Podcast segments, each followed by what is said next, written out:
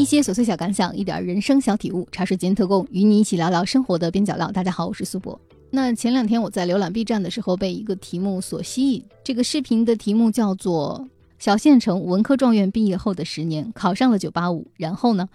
这个视频是二狗 APP 的创始人和他的运营总监谈论了自己作为小县城的文理科状元之后的十年的人生选择。工作历程以及高考对他们人生中的作用的一种反思。那受这个视频的启发，这一期的茶水间特供，我就想和大家聊一聊小镇做题家这回事。啊，我不是一个特别典型的小镇做题家，因为我觉得自己的分量还够不上做题家的标准。但是我确确实实是从县城考出来的这么一个大学毕业生。我的故事其实相对来说普通又有点特殊。说是普通呢，我和千千万万个从中国的三四线甚至是五六线县城考出来的大学毕业生一样，拥有一个平平无奇的之后的十年二十年。那说到特殊呢，可能是因为我觉得我比别人多了那么一点点不好的回忆，就是我先后经历过三次高考，属于复读、复读又复读之后才走出了县城。那我最终是停留在了一个省会城市来工作。之所以连考三年，其实这里面充满了一些人生的偶然，也充满了一些因为当时所处的格局不够高、眼界不够宽所带来的一些选择的窄化。我是第一次参加高考，是在一九九九年，当时是因为上学的年龄比较早。嗯，成绩又处于一个在县城的竞争序列里的中游。我当时存在的问题主要是偏科严重，就是有一些科目能保持在年级第一，但有一些科目属于全班吊车尾。就是这样悬殊的偏科，导致了我后来父母认为我只要复读了还是可以成绩拼一拼的这种错误的结论。那实际上我当时。在一九九九年的时候，我所在的省份有一个非常特殊的情况，就是在九九年以前，社会上存在着一种类似于委培关系的大学生。换句话说呢，就是你可以多交一笔钱来获得一个正规的学籍。所以在九九年的时候，我高考的那一年，我周边的很多同学因为这个新的规定。九九年是我所在的省份的标准分的第一年，因为它是一个试点。当时大家对标准分还有一点点那么不适应，然后标准分也造成了一部分严重偏科的人的成绩被迫拉的就更大了。嗯，我自己本身就是我的某一科的成绩是特别的不好的，其他的成绩都还算是中上游，所以因为有一科偏科偏的特别的厉害，导致我的标准分也。比正常的原始分拉开的差距更大。我当时是只过了专科线，离本科线还差那么一段距离。但当时以我的成绩，实际上是可以用委培的方式多交一笔钱来上一个省内的正规的一本的。嗯，但是当时就是父母觉得你第一年纪小，第二你所在的高中的成绩一直很好，再努力复读一年，可能就是也不用交钱就可以考本科。但是这个时候，我就要讲讲这一次的选择对大家各自的人生产生了深远的影响。就是因为这个政策的存在，我当时有一些成绩和我相似的、相仿的同学，当年选择了拿出这笔钱，然后去到了一个一本的学校读书。然后后来第二年，因为一些政策的调整，他们的钱是被退回来了，但是学籍被保留了。然后导致我第一年的一些高中的同学，实际上成绩没有那么好，但是他们就读了一些非常好的一本省内非常好的学校，正常的从本科毕业。那我当时因为听从父母的安排，也没有据理力争，就这样又选择了在原来的高中再读一年。但事实上，我那一年的复读是非常的叛逆的。第一就是，也不是。很想学。第二就是对父母的这个选择还有一种逆反的心理在，就是当时的心理是特别不忿，一些成绩还不如我的同学就已经在一些本科院校就读了，但我可能就是因为父母的这个选择，我被迫留在了原来的县城中学里，得再复读一年。而那个时候，我们大家的通信，你想九九年，呃，参加高考的话，实际上是。在一个世纪交替的过程中，有一部分和你很好的成绩相仿的同学已经考出去了。我记得那个时候书信往来，很多同学向我们展示了他们到啊北上广深这种一线的城市里就读所看到的一些花花世界所对你的影响，导致我第二年其实高考的时候成绩和第一年也是差不多的，稍微比第一年进步了一点点吧，但是仍然没有达到本科线。在这个时候，我又面临了一次人生中的。在现在看来非常重要的选择，就是我在收到了专科录取通知书的前提下，我的父母仍然决定让我再复读一年，就是他们始终保持着一个你必须一考就考中本科的这种执念。所以，作为一个老牌的乖乖女，我好像又必须听从父母的安排，再进行第二次复读。第二次复读的情况比第一次复读的情况要好一点，就是我换了一所学校，因为我的成绩已经够得上。专科的水平，并且也拿到了专科的录取通知书，所以我当时去到了我们县所在的城市的一个呃非常高端的私立学校。在这个私立学校里，你只要拿到了录取通知书再去复读的话，它的学费是全免的，然后它的教学质量是非常高的。在这个学校里，我又复读了一年。坦白说，我当时即将面临我人生中的第三次高考，但是处在当时的那个年纪的我，还完全不理解高考对一个人的命运所产生的重要作用，以及我那个时候还没有领悟到学习是什么。当然，我后来工作以后、成人以后，更多的把学习当做一种工具，呃，能够更好的去学习的时候，我反而掌握了某种学习的秘籍，但是在。彼时彼刻，在当时，我充满了挫败的第三次高考的前夕。那个时候，我确确实实是没有掌握学习的本质，而且也完全没有意识到一次又一次的高考将会对我的人生产生什么样的影响。当然，这都是后话了。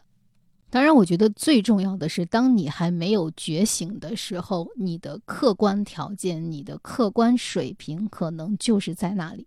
也就是说，我连续三年的成绩其实都没有突破一个上限，它始终在一个范围内波动。可能在当时我所掌握的一些学习所带来的结果和水平就在那个恒定的范围内，这是我必须要承认的。所以当时在我面临第三次高考的时候，我仍然考出了和前两次大差不差的成绩。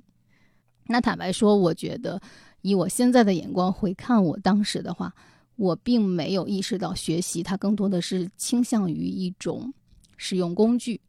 就是你掌握一些学习的技巧，你就可以在成绩上得到一个很大的提高。我那个时候是在这方面完全不开窍的。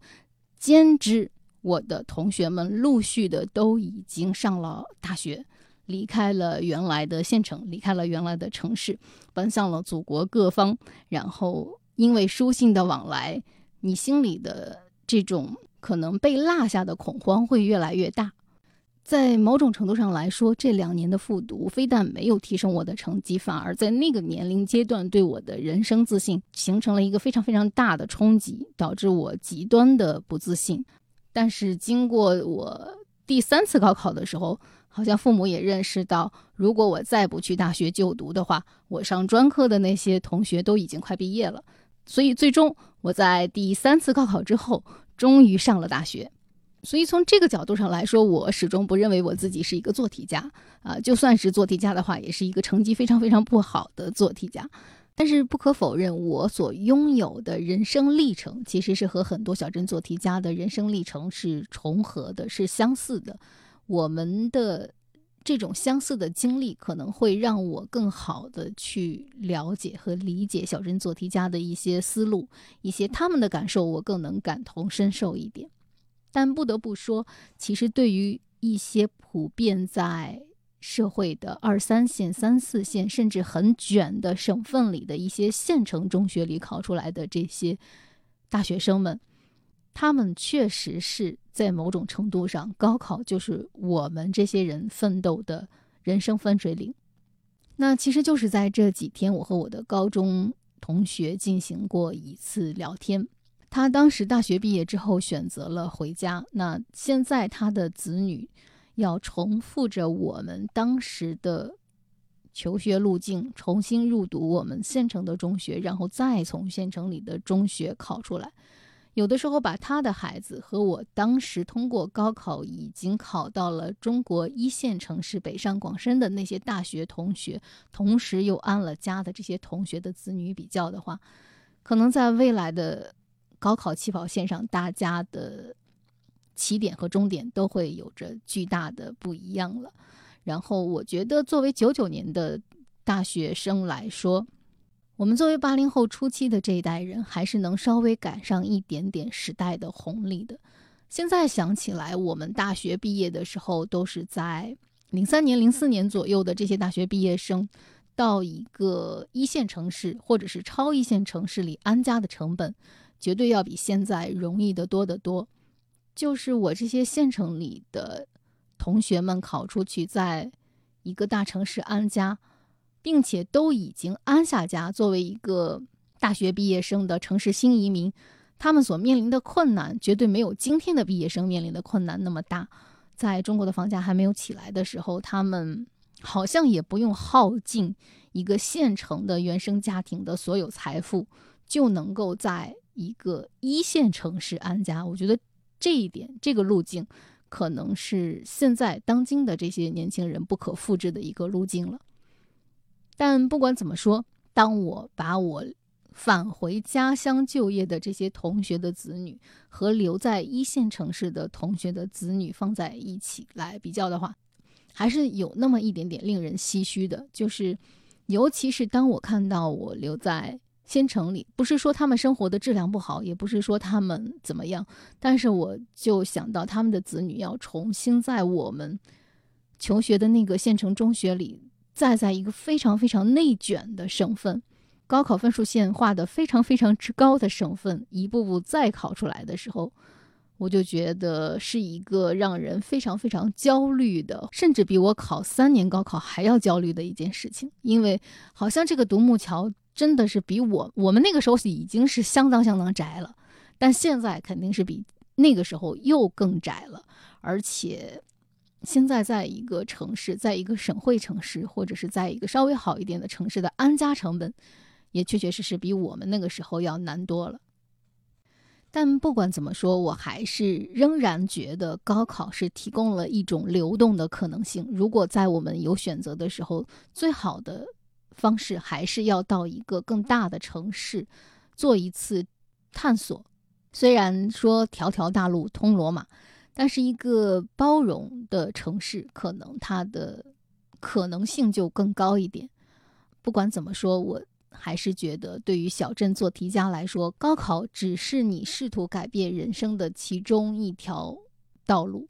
而且考上大学也显然并不是一切。我也有很多同学，虽然当时作为一个小镇的高考状元，考出了。自己所在的县城，但是也在大城市就读的过程中，在就业的过程中遭遇过很多挫折。可能每个人都要面临自己人生的一种突破，面临自己人生的一种困境。当然，你到一个超级城市里所面临的竞争也是很残酷的。那我还是很想说，在我的人生经验里，经过我回望自己的高考。虽然曾经有一段时间，高考对我来说是一件特别特别痛苦的事情，这个反复的复读曾经是我的一种心灵创伤。反过头来，我也必须承认，高考是我走出县城、改变人生的第一步。如果没有通过考大学走出这个县城，我可能会拥有比现在还要糟糕的人生，也说不定。如果说我有什么心得或者建议的话，我还是觉得大家应该向着更多元、更开放的地方去尝试、去探索，选择一个好的城市，选择一个好的专业，并且好好的学好你的专业，这都是在给自己之后的人生攒经验值。当然，我不认为可能你考上大学就万事大吉，我也不认为你考到一个好城市、考到一个好专业就可以拥有一个好人生。但是我始终保持的态度就是，像我们去玩游戏打怪，装备越多越不是坏事。那考到一个更好的城市，考到一个更好的专业，或者是努力拿到一份成绩，努力拿到几个技能，对人生来说有百益而无一害。我自己是这么认为的，也是这么建议大家的。啊，小镇做题家当然有他的局限，但在某种程度上来说，他愿意付出一种更加艰辛的努力，取得一定的成果。啊，某种程度上来说，他们都是值得钦佩的人。那我自己是非常佩服这些做题家们的。嗯，还是给大家推荐一遍这个 B 站的这个小的短视频，是二狗 APP 所推出的一次访谈。如果大家想看的话，请记清楚，它的题目是小县城文科状元毕业后的十年，考上了985。然后呢，我觉得其中它的创始人谈到的好几个观点，我个人都是非常认同的，就是做好选择，有的时候看起来是随机的、偶然的，对人生也能产生重大影响的。那么让它在产生。重大影响之前，始终让自己保持一个逆风翻盘的能力是更重要的。这就是我在本期的茶水间特供想和大家分享的内容。茶水间特供与你一起对抗生活的枯燥与无聊。我是苏博，咱们下期见。